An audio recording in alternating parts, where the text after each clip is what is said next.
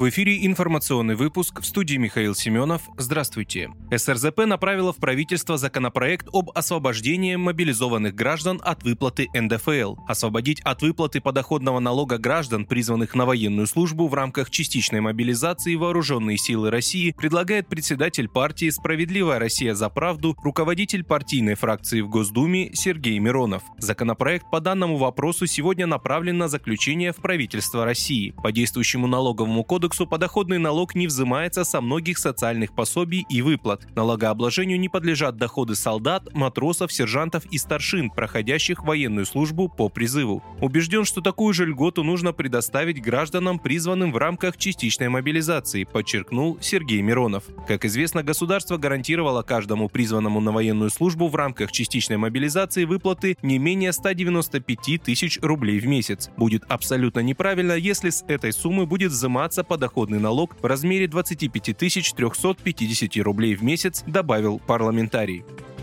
ФСБ задержала агента СБУ за подготовку диверсии в Крыму. В Крыму сотрудники ФСБ задержали агента Службы безопасности Украины, готовившего диверсию на линии электропередачи. Об этом в среду 2 ноября сообщает ТАСС со ссылкой на ЦОС ФСБ. По данным ведомства, 44-летний гражданин Украины должен был взорвать ЛЭП в одном из районов полуострова. У задержанного изъяли три взрывных устройства фугасного типа, инструкции по их использованию и схему расположения цели. Если бы мужчине удалось осуществить задуманное, более более 5000 жителей Крыма остались бы без электричества. В отношении украинца возбудили дело по статьям о незаконном обороте взрывчатых веществ и подготовке к диверсии. Турецкие суда продолжат вывозить агропродукцию с Украины. Министр национальной обороны Турции Хулуси Акар заявил, что сухогрузы под флагом Турции продолжат вывоз агропродукции с Украины по зерновому коридору. Напомним, Россия в субботу объявила о приостановке участия в вывозе продукции из портов Украины после террористической атаки Киева на корабли Черноморского флота и гражданские суда в акватории Севастополя. По данным Минобороны России, подготовка теракта и обучение военнослужащих украинского 73-го специального Центра морских операций осуществлялись под руководством британских специалистов.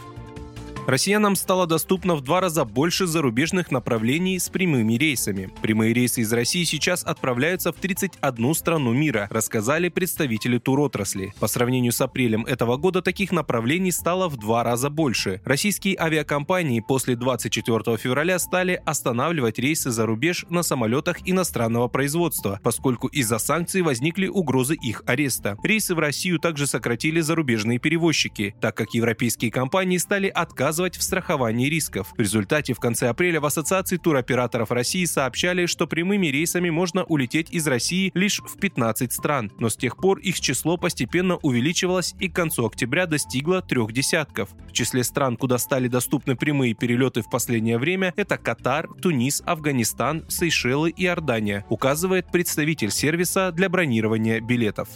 Вы слушали информационный выпуск. Оставайтесь на справедливом радио.